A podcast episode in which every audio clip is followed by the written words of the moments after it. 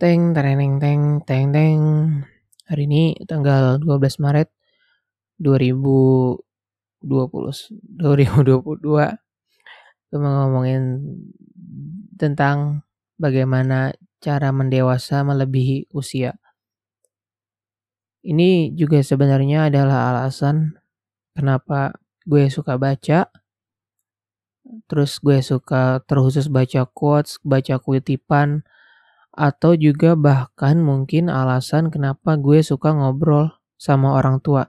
Dalam artian kalau ada orang tua ngobrol gitu atau orang yang apalagi yang udah orang yang udah sepuh, gue suka ngedengerin uh, wejangan-wejangan dari mereka. Kenapa? Karena biar lo bisa mendewasa melebihi usia.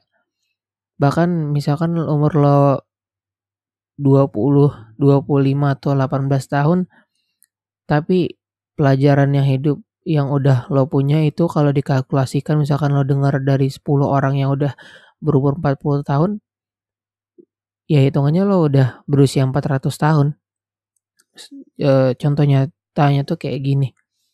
Misalkan ada anak seorang anak dia masih kelas 3 SD terus dibilangin sama orang tuanya Nah, kalau jadi kepala keluarga gitu, ini kan cowok e, kasusnya. Kalau jadi kepala keluarga itu jangan marah-marah terus sama keluarga disayangin gitu, ngomong baik-baik kalau ada sesuatu. Ketika si anak ini dengar posisinya masih kelas 4 SD, tapi ilmu yang udah dia dapat itu adalah ilmu laki-laki dari 40 tahun. Jadi walaupun dia masih kelas 4 SD, skill atau bukan skill, pengetahuan dia udah 40 tahun. Eh, berapa itu berarti hitung aja umur anak anak kelas 4 SD gitu sampai ke 40 tahun. Benefitnya adalah dia nggak harus sampai 40 tahun dulu buat buat tahu bahwa kalau jadi keluar, kepala keluarga jangan marah-marah.